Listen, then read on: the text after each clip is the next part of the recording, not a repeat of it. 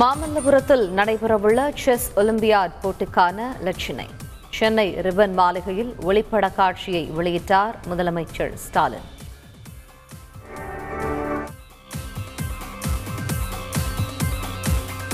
நாற்பத்தி நான்காவது chess Olympiad தொடருக்கான கவுண்ட் டவுன் தொடக்கம்.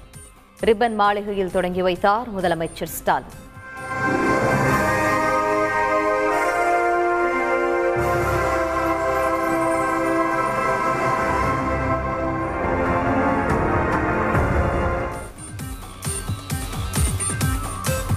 செஸ் ஒலிம்பியாட் தொடரில் பங்கேற்க நூற்று எண்பத்தி ஏழு நாடுகள் முன்பதிவு.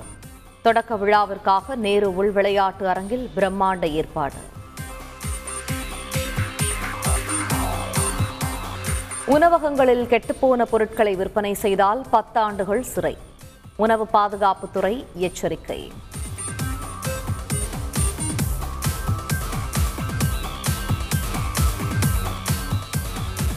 காவிரி கோதாவரி இணைப்பு திட்டத்தை விரைவுபடுத்த வேண்டும்.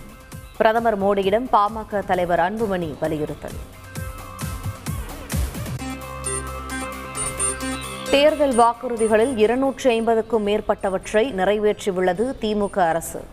கருணாநிதி பிறந்தநாள் விழா பொதுக்கூட்டத்தில் அமைச்சர் அன்பில் மகேஷ் பெருமிதம். நெல்லை அருகே அரசியல் கட்சி நிர்வாகி படுகொலை செய்யப்பட்ட வழக்கு. கைதான ஐந்து பேர் மீதும் குண்டர் சட்டம் பாய்ந்தது.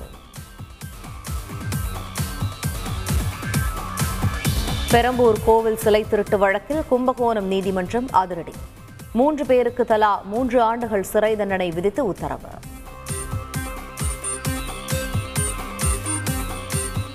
ஆஸ்திரேலியாவிலிருந்து ஐம்பத்தி ஏழு ஆண்டுகளுக்கு பிறகு மீட்கப்பட்ட ஞான சம்பந்தர் சிலை. கோவில் நிர்வாகத்திடம் ஒப்படைக்கப்பட்ட சிலைக்கு சிறப்பு பூஜை. அரசு விரைவு போக்குவரத்து கழக பணியாளர்களுக்கு பயோமெட்ரிக் வருகை பதிவு கட்டாயம். மேலாண் இயக்குநர் சுற்றறிக்கை.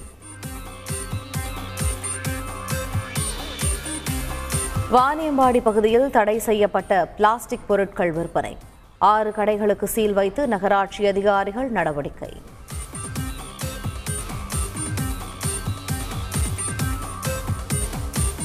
வைகாசி விசாக திருவிழாவிற்காக மதுரை பழனி இடையே சிறப்பு ரயில். வருகின்ற பனிரெண்டாம் தேதி மட்டும் இயக்கப்படும் என்று அறிவிப்பு.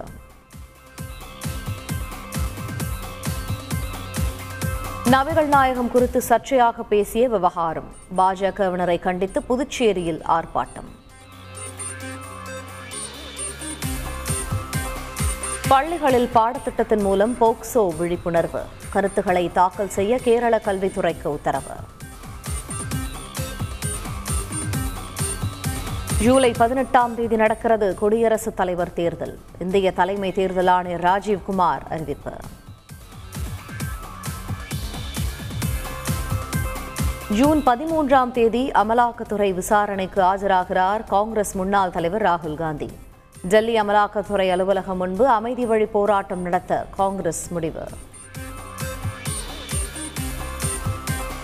ஸ்வப்னா சுரேஷின் முன்ஜாமீன் மனுவை நிராகரித்தது கேரள உயர்நீதிமன்றம். கைது செய்வதற்கான சூழ்நிலை இல்லை என்ற அரசு தரப்பு வாதம் ஈர்ப்பு. ராமேஸ்வரத்திற்கு படகில் வந்ததாக கூறிய இலங்கை நபரிடம் உளவுத்துறை விசாரணை. அகதிகள் முகாமில் சேர நாடகமாடியது அம்பலம்.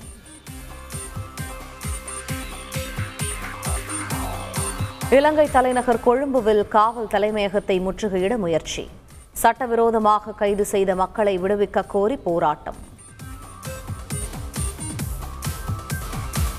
பெரு நாட்டில் சுரங்க தொழிலாளர்கள் மோதல்.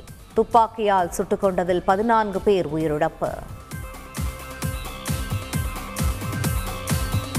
இந்தியாவுக்கு எதிரான முதலாவது டி டுவெண்டி போட்டியில் தென்னாப்பிரிக்க அணி வெற்றி. ஏழு விக்கெட்டுகள் வித்தியாசத்தில் வீழ்த்தியது.